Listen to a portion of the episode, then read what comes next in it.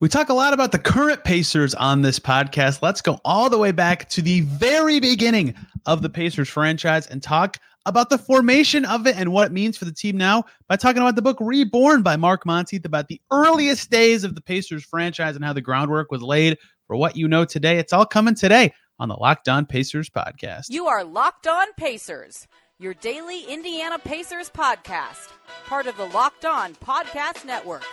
Your team every day.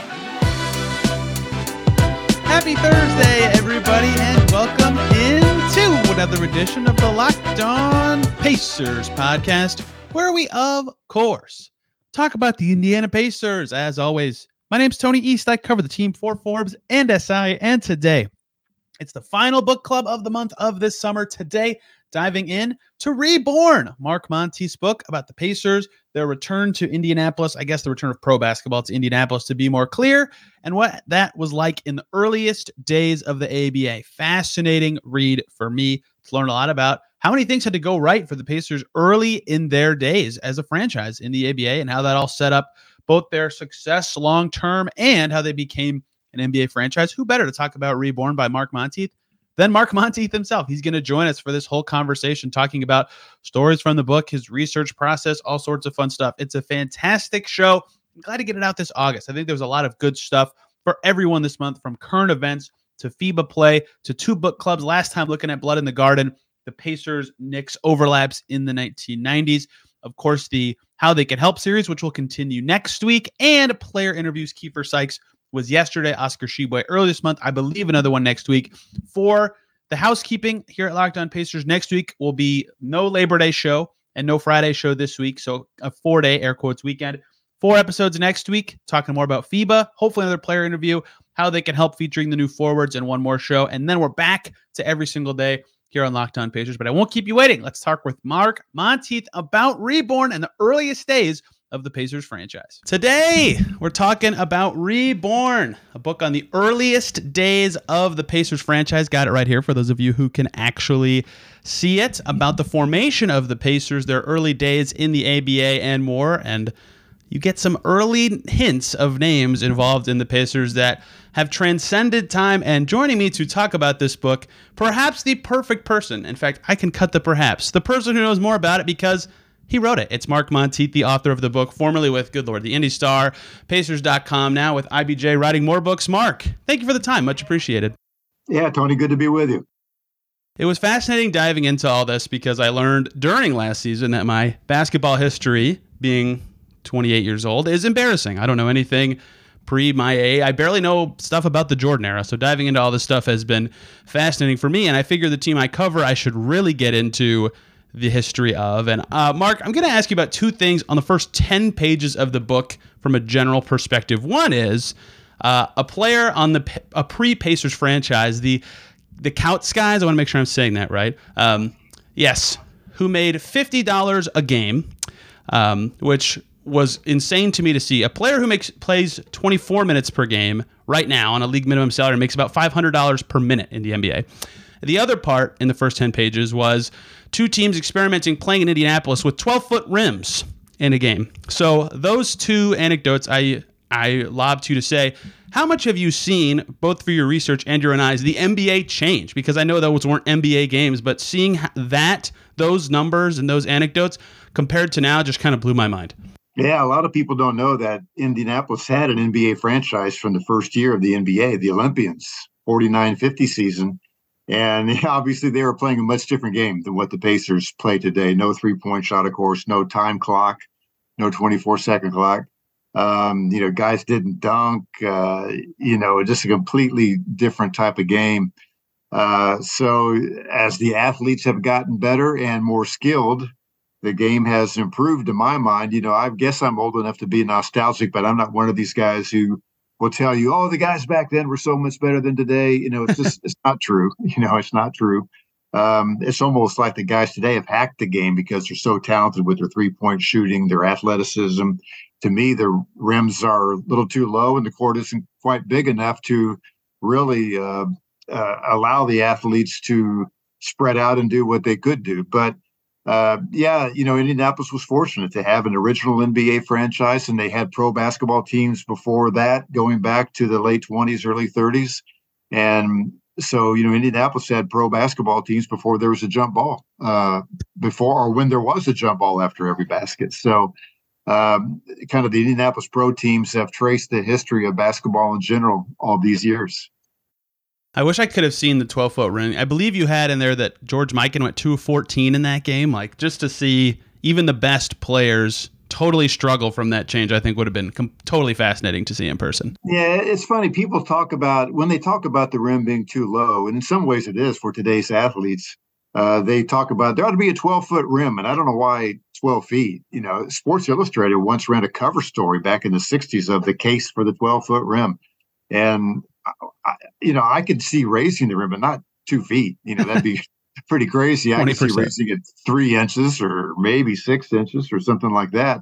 But I don't know why people come up with 12 feet. But there was a, a game uh, played with 12 foot rims once just to kind of see how it went. And, you know, obviously players hadn't practiced uh, at that height or anything. It had to be a real mess. It's a shame that there was no video of it, but there was a game, you know, uh, an NBA game with a 12 foot rim not only a mess, but I believe you had in there that the next day when there was a game in there, there was a player who like went and bought a soda and drank it at halftime, and they were drinking beer in the locker room. Just not the same uh, basketball experience as we see today.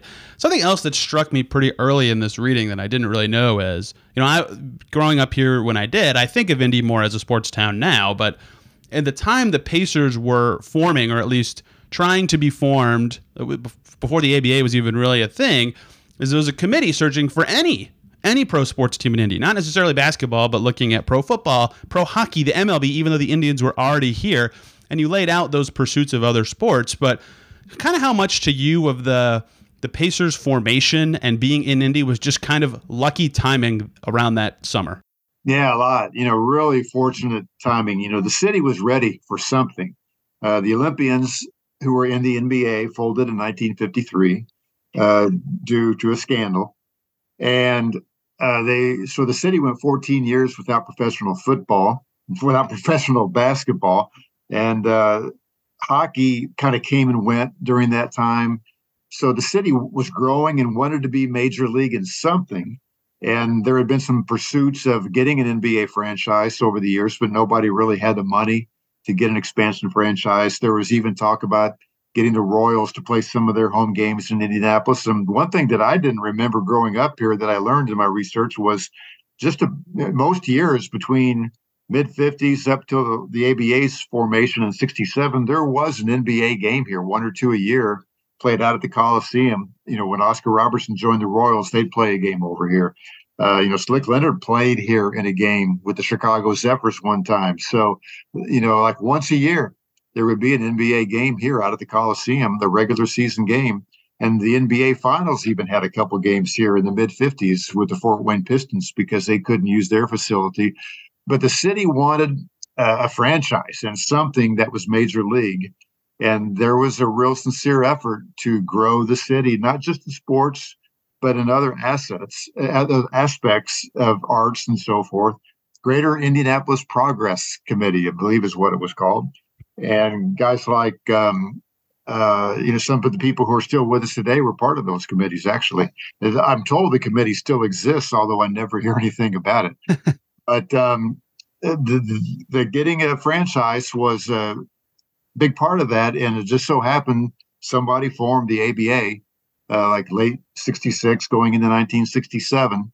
And Indianapolis got wind of that, and a group of guys put money down to, to dib, put dibs on a franchise for the ABA. Cost six thousand dollars at a meeting in New York, and uh, lo and behold, the city had a franchise. Hey, everybody, let's take a short little break so I can talk to you about FanDuel. Roster cuts are done. The NFL season is so close. Get ready for the NFL season with incredible offers from FanDuel, America's number one sportsbook. Right now, new customers can bet $5 on FanDuel and you'll get $200 in bonus bets guaranteed. Who plus all customers who bet that $5 will get $100 off NFL Sunday ticket from YouTube and YouTube TV. That's a great deal. Now is the best time to join FanDuel, the app. Super easy to use, and you can bet on everything from spreads to player props, your faves, and more. So visit fanduel.com slash lockdown and kick off the NFL season with an offer that you will not want to miss. That's FanDuel, an official partner of the NFL. That was something else that that struck me too is the 6000 deposit wasn't a guarantee that you'd actually get a team, right? Like a team from Hawaii was trying to put in money and all this stuff. Like seeing how they tried to organize it and prioritize everything even kind of added to the luck element to me. Yeah, you know, yeah, it's, it's one thing to put six thousand dollars down and say you have a franchise, but at some point you got to spend a lot more than that. Right, right. Actually, have a franchise. You got to hire people. You got to have office space. You know, all these expenses that come with having a professional franchise. Uh, eventually, there was a meeting in New Orleans, and uh, this, the owners of this team had to uh, fork over thirty thousand dollars to officially have a franchise. Um, but there was a meeting in New York and uh, a group of businessmen in Indianapolis and Lafayette put in like a thousand bucks a piece and uh, claimed a franchise. And uh, of course, at that time there wasn't a red, white, and blue ball or anything, but there are pictures of George Mikan with the basketball that says Indianapolis on it, and uh, it hit the newspapers that Indianapolis was back in pro basketball and had uh, this team in this new league that uh, most people didn't know anything about, and most people probably assumed would really never come to exist. Especially because the ABL failed so recently, right? Right before that. So, you know, the competition for an, an NBA competitor didn't work before. And in fact, that was kind of a fun subplot to me of all this was some gambles by NBA teams that the league, the ABA would fail and that they would be able to then scoop up a lot of the player assets and likeness of the ABA, which of course never happened. You just mentioned the a financial part of this like you you pay the 6000 get in but then you have to pay your players and your staff. And one of the anecdotes that made me laugh was Bob Netolicky negotiating a Corvette correct into his contract? And a Corvette was several times several players cars were involved in the negotiations of their contracts. That made me chuckle especially because the GM of the Pacers the first GM didn't really understand what he was doing giving that away. You had a lot more contract details than that. Do you remember any other quirks or silly things of that nature when they were trying to, to lure people in at the beginning? Yeah, well, in Netolicky's case, you know, he had some negotiating power because he had been drafted uh, by the NBA team by San Diego. Uh, so when he came in, you know, the Pacer owners knew they had to compete for him, and uh, they negotiated a contract. And he asked about a car, and uh, Mike Storen said okay, and and Nettle said, "What kind?" Nettle he said, "A Corvette." And Storen and said, "I don't. What's a Corvette?" He said, "It's a Chevrolet." And so he got it. You know, he had use of a Corvette for a year. Netolicky's father was a surgeon, and so Neto grew up in a wealthy family, and he drove a Corvette every year. You know, his dad bought him a Corvette every year when he was in college, so he was used to driving Corvettes. In fact, he even flew himself in uh, for one of his negotiating sessions because he had a pilot's license. So that was unusual.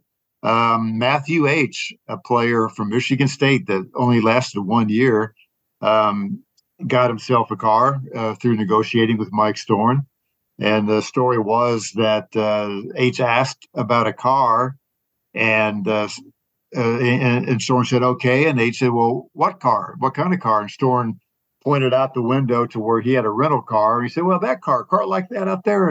And Aitch thought he's going to get literally that car. So uh, Storen had to explain, no, not that car, but I'll get you a car like that, you know. and and Aitch wound up only playing one year and didn't play that much in the year he was with the team. So, you know, crazy things like that. Some guys got, uh, you know, Larry Humes, who was an usher at Pacer games not that long ago, out of out of Madison, Indiana, Mr. Basketball in 1962, All American at Evansville, had been drafted by the Chicago franchise in 1966, didn't quite make that team. Pacers scoop him up in 67. They're excited about a former Mr. Basketball and local guy, uh, Evansville All American, and and they gave him a $2,000 signing bonus. He recalls going to the bank and going home and spreading out all those $20 bills on his bed. You know, look at this. I got $2,000. You know, Pacers were so confident he'd be on the team. They scheduled both a preseason and regular season game at his high school gymnasium. And then he wound up getting cut. He was the last guy cut from the team. So they still had to go down to Madison and play a regular season game at the high school gym there.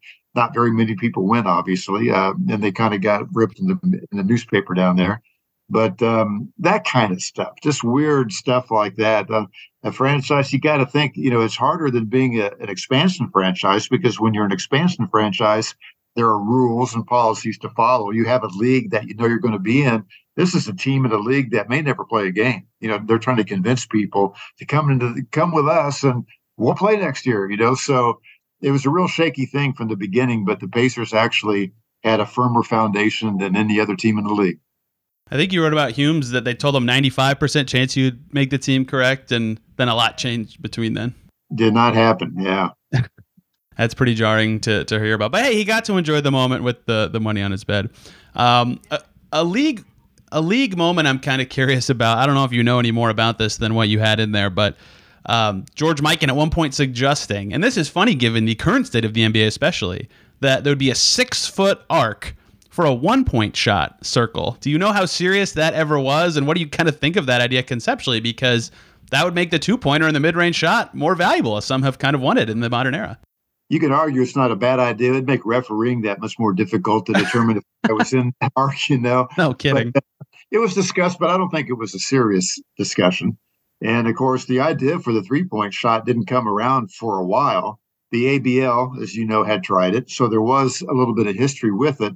But, you know, George Mikan pushed for it because he wanted a little guy to have a place in the game. And of course, he was one of the great centers of all time when he was the commissioner, but he wanted the, the little guy to have a, a place in the league. So he thought giving three points for a shot was good. And then, and he really pushed for the red, white, and blue ball. And to me, that's iconic. I mean, when people think of the ABA now, they think of the red, white, and blue ball. And it really was a beautiful thing to watch. And uh, so while George Mikan wasn't really a good commissioner, he certainly helped the league get off the ground and had some good ideas, and he lent some name recognition to the league. Um, and I know a lot of people were skeptical about the three point shot and the red, white, and blue ball because they were new things. But uh, George Mikan pushed forward and got it through, and some of the other ideas that weren't as strong got shoved aside. It was really fascinating too to think about, and you just kind of talked about this with not. It's not an expansion team; it's a whole new team of how much the Pacers, especially early, kind of chased local players. Of course, Oscar Robertson being the headline of that. He never actually played for the Pacers, but the Van Arsdale, several Mr. Basketballs, like they really wanted those local guys to kind of draw in, you know, interest locally when they could. Do you feel like they they over indexed on that? Why do you feel like that was so important to them? Because the ticket sale data was always really good, and like you said, they were more financially solvent than some other teams. But how you know how much interest do you feel like in the league was due to the local stars versus just seeing pro basketball at the time? Oh, I think the guys they pursued were pretty established. You know, the Van were both in the NBA, and they happened to be free agents uh, in 1967. Oscar Robertson happened to be a free agent in 1967, and the Pacers offered him an opportunity to be player coach offered him like $90,000 and a clothing allowance and all kinds of things. Uh, made a serious offer. He never took their offer seriously because he wasn't going to leave the Royals for a league that may not ever make it.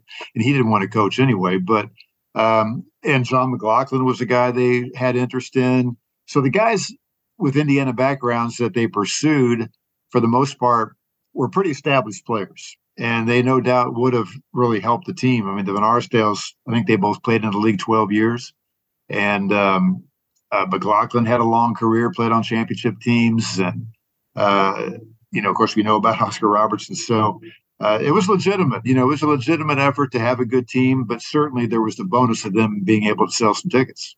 The name Pacers. I I thought this was so fascinating, even when you dug through newspaper archives that the origin of the name specifically could never really be found, right? Storen said, I think something about it being fan submitted. Some people thought that he, someone else came up with it. What is your best guess from your research? Yeah, I've never been able to come up with a good uh, answer for that. Who came up with the idea of Pacers? Now, Storen claims it was his idea. Mike was a good GM, but he was prone to, you know, uh, stretch things a little bit, uh, so the truth is concerned.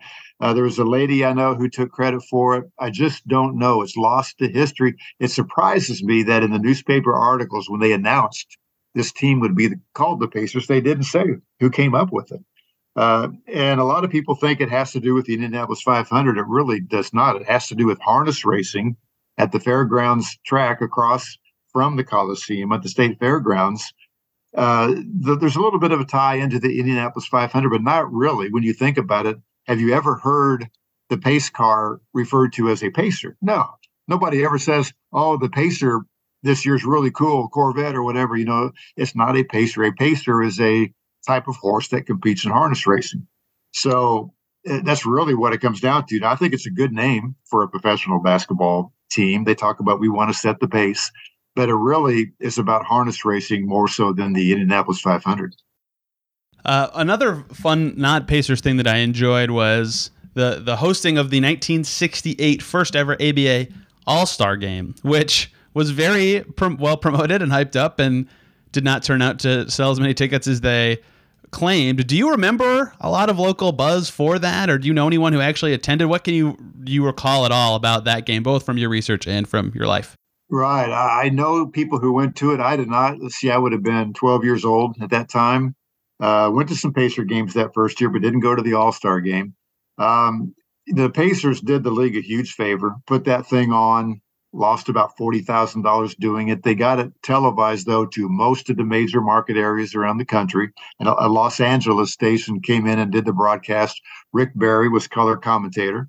And so it was great publicity for the ABA, and the guys put on a pretty good show who played in the game, um, but it didn't draw well. You know, they announced that it was like it was announced as a sellout. It was announced as eleven thousand people, or whatever. The actual bodies and seats was something like it was less than five thousand, if I remember correctly, four to five thousand.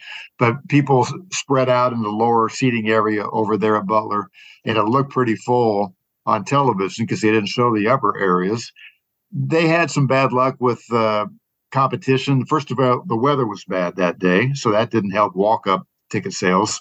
IU had a basketball game that night on television, and Purdue played one that was on the radio. So the college fans had something else to do, and the weather didn't help. So it just it didn't draw well, and the Pacers lost a lot of money, but it still was a big boost for the league. Yeah, that that was really fascinating to see, especially the controversy about voting on MVP before the end of the game, and we'll we'll get to Mel Daniels uh, actually right now because another fun part of seeing this was I didn't know that I knew they traded for Mel Daniels. I didn't realize how much the Minnesota franchise literally folding and needing money played into that being possible for them. And Mel Daniels, of course, should have been the MVP of that first All Star game. And so I I want to make sure I get this right. It was Jimmy Dawson, Ron Ko- Kozlicki, and $150,000 was the trade for Mel Daniels. I think a hundred thousand. A hundred thousand. Oh, that's right. That's right. It was. It was. Um, the business guy wanted one hundred fifty thousand, but it was actually a hundred thousand. And yeah, um, what a steal! First of all, because Mel Daniels is a Hall of Famer and a huge pivot point for the franchise. Like of all the things that that went well for the Pacers or went their way, how significant was that one to you in terms of being a pivotal moment and them both being good and sticking as a franchise forever? Yeah, I think you could make a good argument that the Pacers wouldn't be here today if not for that trade. You know, because you know, without Mel, the Pacers finished uh, two games under 500 that first season, and um, you know, people were starting to lose a little bit of interest. Everybody was excited when it first began, but you know how it goes. If you keep losing, fan interest will drop off. If they had remained a mediocre team, they probably would have folded at some point. They didn't make money when they were winning, so they certainly weren't going to survive when they were losing. If they were, or just an average team. So the Pacers had a lot of luck those first couple of years. In fact, uh, whenever they have something that's bad luck today, I think, well, they had so much good luck their first couple of years, they burned about 50 years worth of good luck right there. Um, so they got Mel for a steal because the Minneapolis franchise was moving to Miami. They desperately needed cash. And the people in Miami didn't know any better. You know, they probably never heard of Mel Daniels. They were going to complain about the trade they're hopefully just happy to be getting a franchise down there. So uh, it was a great opportunity for the Pacers to get Mel on the cheap like that, and no other franchise apparently in the ABA uh, could come up with a better offer. So the Pacers got him basically for hundred thousand dollars and two guys who never played again, and uh, it just it made all the difference in the world to get a future league MVP and a Hall of Famer who to me was the heart and soul of their championship teams.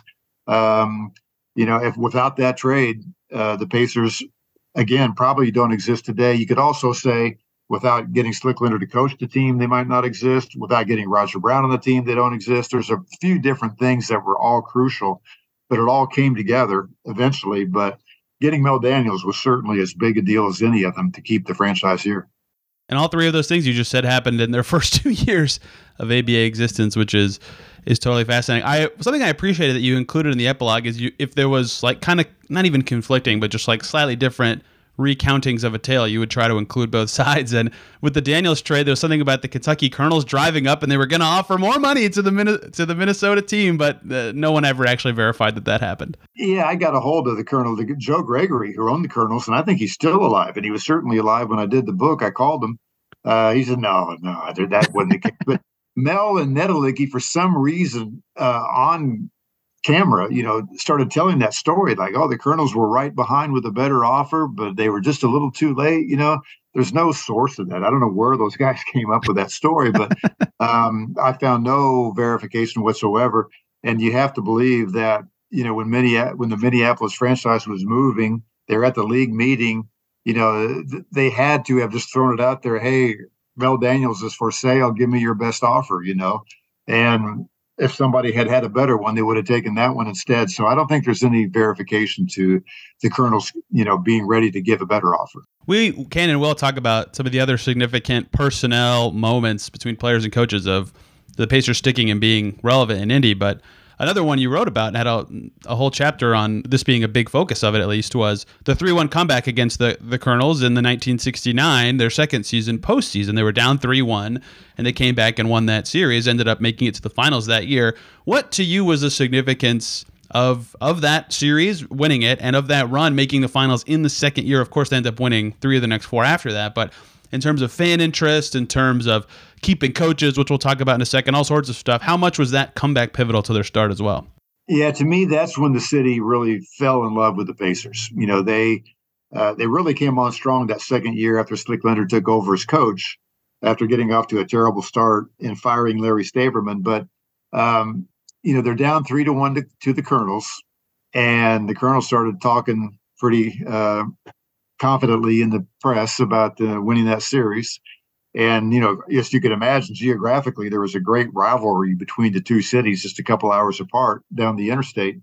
And um, to be down three to one and make that comeback and actually win a game seven on the home court, it was treated like a championship. I mean, the cover of the book is, you know, them carrying Slick off the floor after winning game seven at the Coliseum after being down three to one. You know, the back cover of the book is the line of fans uh, waiting to get tickets. Yeah, for uh, Game Seven uh, out in front of their office on 38th Street, and um, so it was really a turning point. And to me, when the city really fell in love with the Pacers and got excited about the team, um, you know, you think about the Pacer history, Tony. You know, almost all the greatest moments have come on the road, right? Reggie's moments in the NBA. You know, all the most of their huge playoff wins have come on the road. Um, but this was one that happened at home. They had a game seven in a first round series at home, and after being down three one, came back and won that series. And the fans stormed the court, carried Slick and some of the players off the court. It was treated like a championship.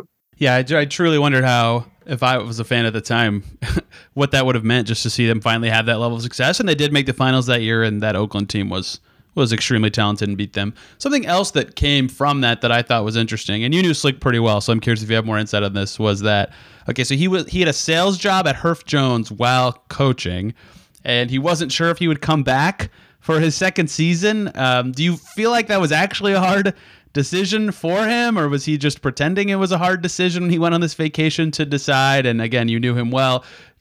How big was that for the franchise for him to actually return and be what he was?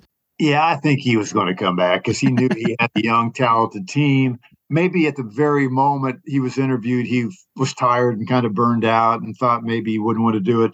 But I can't imagine he ever seriously considered not coming back. It was probably a negotiating ploy, although his first contract, which I actually have a copy of, was for two years. So he was kind of stuck with the contract, which I think paid like twenty two thousand five hundred or something like that that first year, and he got bonuses for getting to the finals and all that. But that was pretty good money in 1969. Uh, it may not sound like it today, but that was actually good money. Bob Knight's first contract at IU in 1971 was for twenty thousand. So uh, for a coach to be getting over twenty thousand in the late 60s, early 70s was uh, pretty much the norm. And um, so he was going to come back. You know, I think like in July or something like that, they announced he was coming back and had a press conference and made a big deal out of it. But I have to believe he was coming back all along.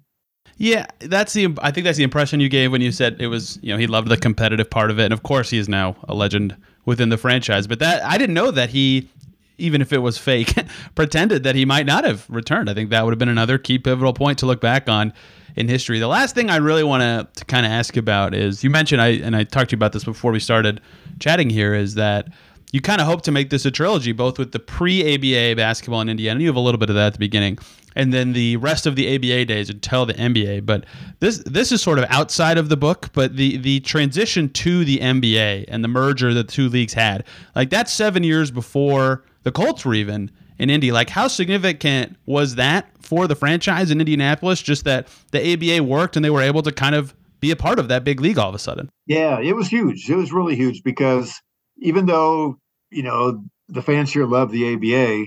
Uh, the NBA was still the bigger deal. You know, it was the more established league, and they had a lot of great players. The ABA did too, I realized, but the NBA was still the more established league, and it was the league that was going to survive. And so, for the Pacers to get into it, uh, was it created a lot of enthusiasm, no question about it. Um, you know, people were excited about the Boston Celtics coming in all of a sudden with John Havlicek or different guys, and you, you go right down the line of players who are going to suddenly come in and play in Indianapolis. So it was huge, uh, and the Pacers again were very lucky to get into it. They had to come up with 3.2 million dollars, and there was basically one guy in town, William Eason, who put that money up and uh, went to New York and and wrote the check, and the Pacers uh, got into the NBA uh, you know, just like they had gotten into the ABA nine years earlier, it just took a lot more money this time. and uh, it really was kind of one guy who who did it for the Pacers to get them into the NBA.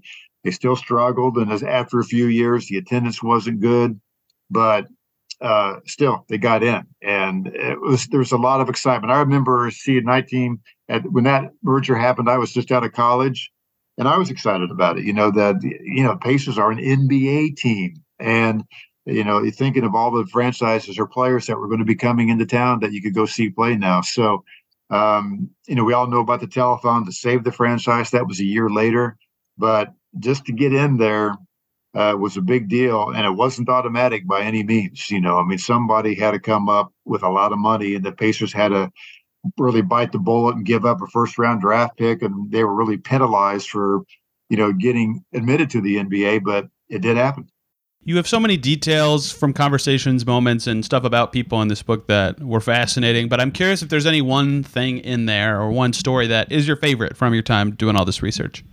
Ah, uh, let me think. You know, I think one of the great stories of the Pacers' first couple of seasons is Reggie Harding. You know, who yeah, whole chapter on. Yeah, I did a whole chapter on him. I thought he deserved it, and I even I got Reggie's autograph when I was a kid, which I show in the back of the book. I saw him at the airport one day um, you know, Reggie still gets talked about in basketball circles, and you'll see things on social media where people bring up Reggie Harding, fascinating guy, a seven foot center, really talented. He almost went straight from high school to the NBA. He went to like a prep school or uh, whatever in between. Uh, I think it was in Tennessee. He had to go one more year. He never got his high school diploma. But Reggie was a charismatic, nice guy, but grew up in the ghetto in Detroit and had a shaky home situation and just couldn't stay out of trouble. And uh, he was always getting fined, suspended, whatever. But he played 20 some games with the Pacers. He outplayed Mel Daniels in head to head competition. I mean, he was really good to me. If he'd had his head on straight uh, and had a better beginning in life, would probably be in the Hall of Fame today. You know, the Pacers had him for part of the season, but then he found a way to get himself suspended before the playoffs and wasn't with them then but you know they were on the verge of becoming a really good team with him, and then it all fell apart. But he was a tragic story and wound up getting getting shot and killed in Detroit a few years after um, he was with the Pacers, and it's really a shame because it's kind of a what could have been story. Uh, so uh, he was just a real interesting guy. The teammates liked him, but he was just so maddening because he'd be late for this or not show up for that, just so irresponsible. So he's just one of the all-time great what could have been stories in basketball. I really appreciated your story about hunting down his autograph in the airport, not only because it was a personal anecdote, but because you uh, uh included in there how people's memories can be so shaky because in your mind it was a Sunday, but you can check that it was a Thursday, right? So that makes reporting these longer details so difficult. Yeah, when you're interviewing people, you hear a lot of things that sound great, but when you have the opportunity to check them either in a newspaper or whatever, they don't check out. And I don't accuse people of lying because our memories play tricks on us. You know, if you're talking about 50 years ago, you can't necessarily remember every detail accurately. So for some reason, I remember that being a Sunday when we were out at the airport to meet my mom who was flying in. Uh, but it turned out to be a Thursday because my mom kept the journal and um, detailed it, so I was able to prove it. And then I was able to say that well, this was the day after he had a big game, and the day before he had another big game, and why he was at the airport, I have no idea. But um, yeah, you know, I, like I'll have a player. I, I I know one player. The guards tell me he had 13 rebounds in a game one time, pro game, and you could look this stuff up on Basketball Reference, and no, he didn't actually. You know, he uh, and again, I don't think he's lying. I just think he, for some reason, that was in his memory. When I, I could, I'm personally guilty because I, for years, had told people one of my sports highlights as a kid was throwing a two-hit shutout in little league baseball. But speaking of my mom's journals, I ran across it where she was at that game and wrote in the journal that day that I got the pitch and my team won 11 to 6. So obviously I didn't throw a two hit shutout. And that kind of triggered a memory that I had a two hit shutout for like three or four innings and then didn't. But, and I wasn't lying to people. My mind had just kind of convinced itself that I had done it, you know, and I think that happens a lot in sports where an athlete or anybody will convince themselves that something had happened that really didn't. And in most cases, you can check things out in a newspaper or online somewhere, or you can always go talk to other people. I, I had uh, one player told me that Marvin Gaye once played a pickup game with the ABA Pacers in the 70s, but only wow. one guy tells me that, and nobody else remembers it. So it's just one guy. Another guy told me that when the Pacers were in Memphis one time to play in the ABA, Elvis invited the Pacers out to Graceland Mansion, Mansion at his guest. But again, one guy remembers it, nobody else does. so maybe the guys had a dream, or who knows how these things get in our heads. But um, you know, you have one person tell you a great story that would be great to put in a book, but you have four or five other guys who say, "I don't remember that," so you just have to discard it that way. So uh, that's why, Tony, I'm a uh, skeptic of oral histories because if you just put a microphone in front of somebody and ask for their stories, you'll hear great stories, but you need to double check them. And that's part of the issue I have with Loose Balls, which is a classic ABA book. There's tons of great stories in there, but I know some of them that relate to the Pacers are not true. And the newspapers will verify that they aren't true. Uh, you know, he had Mel Daniels telling an anecdote. Well, Mel wasn't even at the game that he's talking about because he was back home. He had the flu and didn't go on that road trip.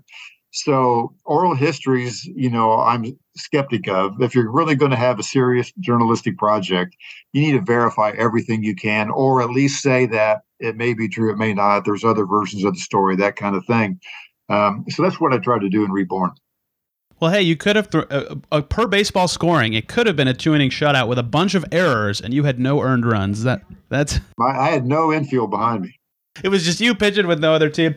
Mark, thank you very much for this time. This has been wonderful. Anyone listening who's still here, I highly recommend you check out Reborn. You can get it in bookstores on Amazon. Mark, is there a way you'd prefer people order this? Uh, Amazon is probably the best way now. I don't know if it's in local bookstores. It might be in some, but not all. You know, the book now, it, it's been, you know, what, five years or so since it came out. So bookstores may not carry, but it's certainly on Amazon. I always have copies if people know how to get a hold of me. I can uh, get something directly to them. So it's out there. Uh, there's only a few hundred copies left. I'm looking forward to getting to a second printing. I can tweak a few things and make it a little bit better.